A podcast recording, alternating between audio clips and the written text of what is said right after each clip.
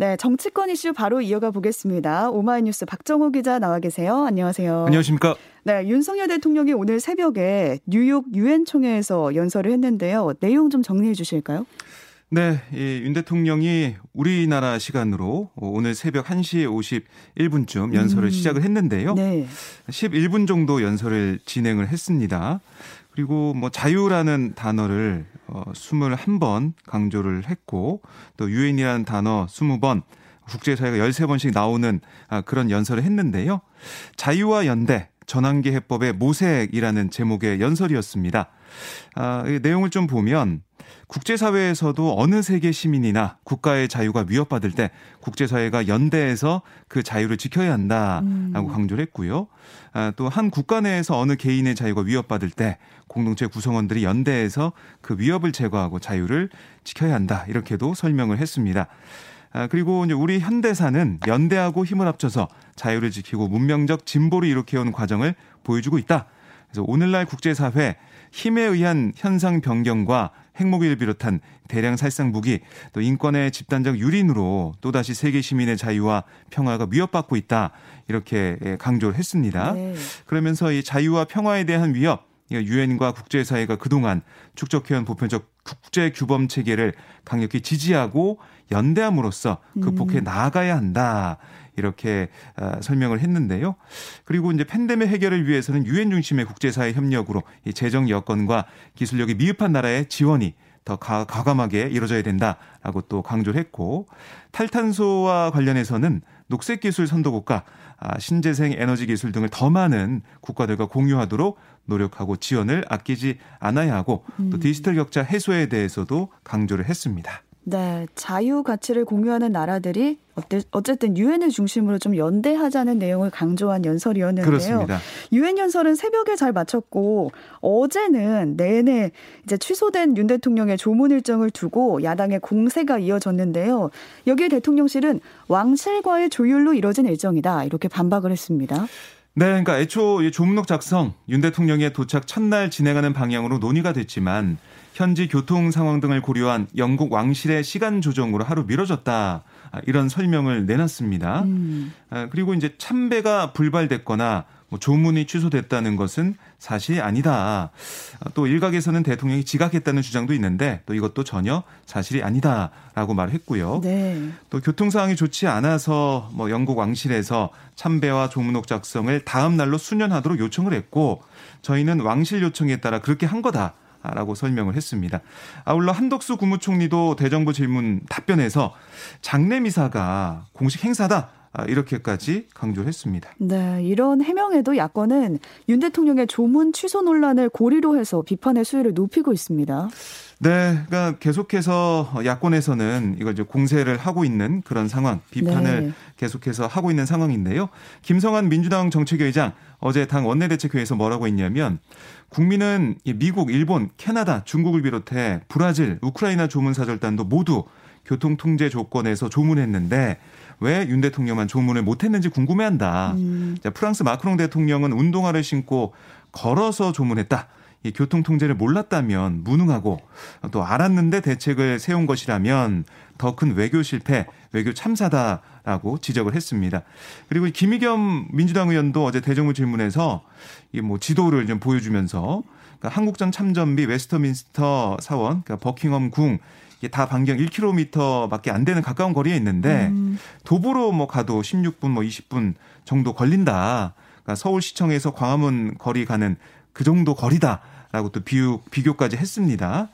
그래서 역산해 보면 오후 5시 반에 웨스트민스터 홀에 도착하면 되고 또 예정대로 10분 참배하고 20분 넉넉하게 걸어가도 오후 6시 리셉션에 도착할 수 있었다. 근데 그것마저 건너뛰었고 음. 또 리셉션 이후에 일왕이 뭐 이 참배하는 일도 있었거든요. 네. 그래서 리셉션 이후에 저녁 밤 시간도 있었는데 왜 그때는 안 한 것이냐라는 음. 또 의문도 제기를 했습니다. 네.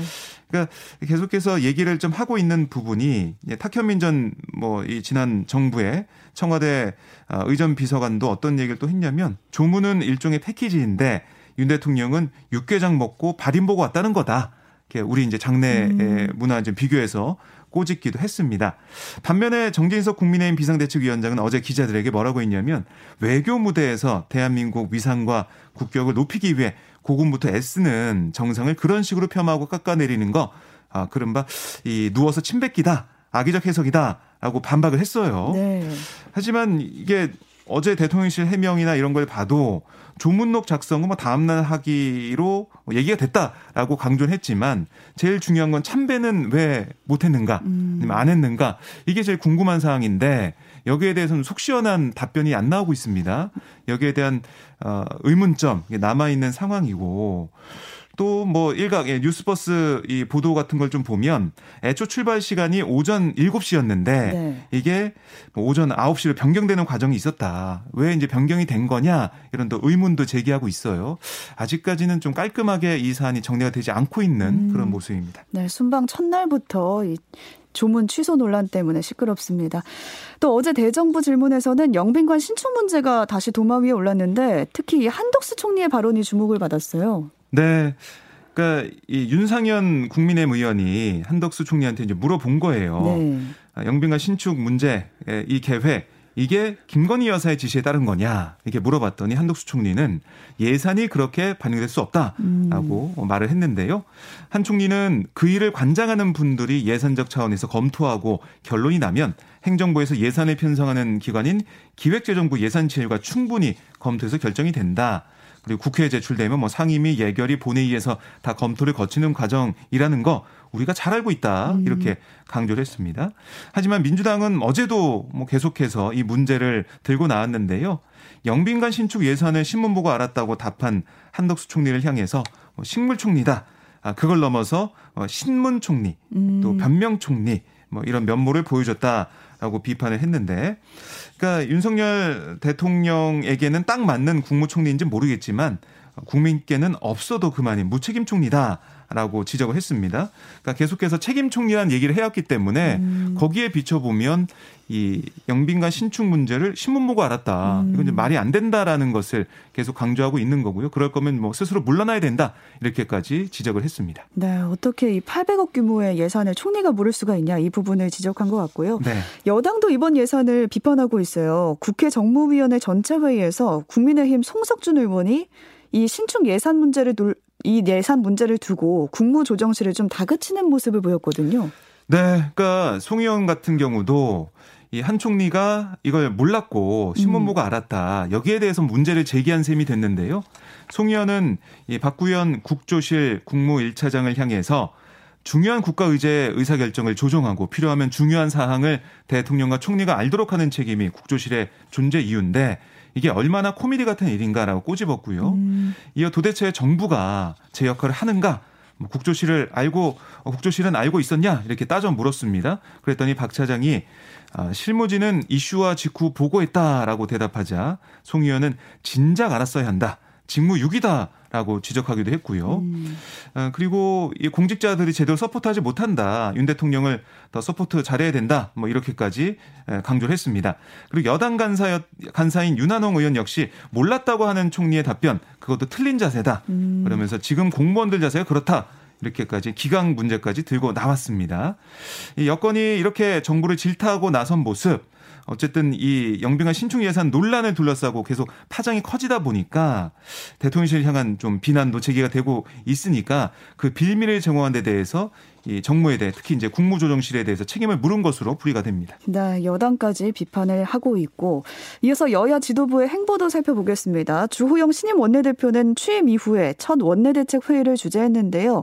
역시 민생 이게 제일 먼저 내세웠네요. 네, 주 원내대표 여당으로서 민생을 챙기고 국민 생활에 가장 중시해야 한다. 중요한 민생들은 주로 정책 예산에서 나온다. 그러니까 음. 상임위원장과 간사들은 해당 부처의 중요 정책이나 현안과 예산 상황을 실시간으로 파악해서 우리가 국정을 주도한다는 생각으로 모든 현안을 이끌어 달라 이렇게 강조했고요.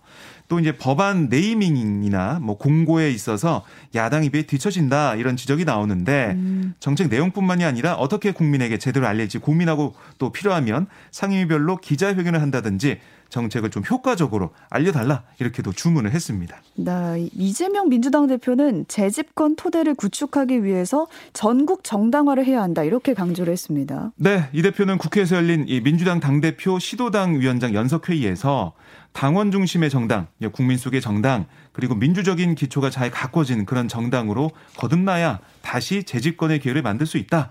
아, 이렇게 얘기하면서 전당대회 당시에 공약했던 이 전국 정당화를 구축하기 위한 행보를 이어갔는데요. 음. 특히 대구 경북이나 부울경, 뭐 충청, 강원 이런 지역들에서 이 정당 조직 생존 자체가 가능하냐 아, 이렇게 얘기가 나올 만큼 어려운 상황인데 다른 시도당 동지들께서 충분히 좀 배려해 주시길 바란다. 이런 당부도 이 대표가 했습니다.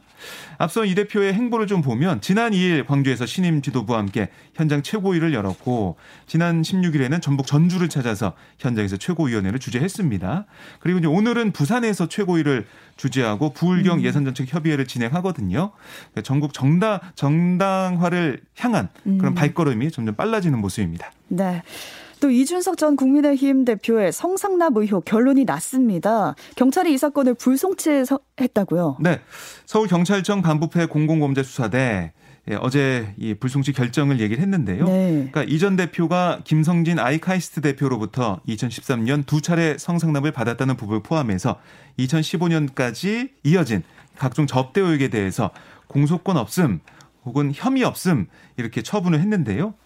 우선 성상납 의혹은 이 특정범죄 가중처벌법상 알선 수재 혐의와 성매매 알선 등 행위의 처벌에 관한 법률 위반 혐의에 공소시효가 지났다. 음. 처벌할 수 없다. 이게 판단을 했고요. 또 2013년에서 2015년 사이 박근혜 전 대통령의 이김 대표 회사 방문과 또 최태원 SK그룹 회장 사면 등을 대가로 이 전 대표에게 금품이나 향응을 제공했다 이런 의혹과 관련해서는 이 알선 수재 이 혐의도 공소시효 만료로 불송치 결정을 했다라고 경찰에 설명을 했습니다. 아울러 김 대표가 2015년 2월부터 9월 뭐 그 사이에 이 전 대표에게 뭐 설, 뭐 추석에 맞아서 선물을 했다 라는 주장한 부분 이건 또 증거 불충분으로 무혐의 처분했습니다. 네. 근데 이게 다 끝난 건 아니에요. 음. 그러니까 경찰이 이 전 대표가 김철근 전 당대표 정무시장을 통해서 성상납 의혹을 무마하려고 했다는 의혹 그리고 김성진 대표 측 변호인인 강신업 변호사가 이 전 대표를 무고죄로 고발한 사건 이거는 계속 수사를 하고 있습니다. 근데 이 무고죄도 그렇고 어, 이 증거인멸 교사 관련된 것도 그렇고 이것도 이제 성 어, 접대 관련된 의혹이 진짠지 사실이 맞는지 이걸 들여다봐야 되는 거거든요. 음. 그러니까 이 알선 수재 혐의 뭐 이런 것들은 지금 불송치가 됐다고 하지만 어쨌든 정말 성접대가 있었는지 이 여부는 경찰이 이제 판단을 해야 돼요. 음. 이 수사가 어떻게 결론 내리게 될지 좀 지켜봐야겠습니다. 네. 한편 이전 대표는 이 경찰의 불송치 결정이 나온 다음에 페이스북에 당원 가입하기 좋은 화요일입니다. 라고 또 글을 올렸어요. 국민의힘 온라인 입당 링크를 올렸는데 당 윤리 추가 징계 회의를 앞두고 지지자 결집에 나선 모습입니다. 네.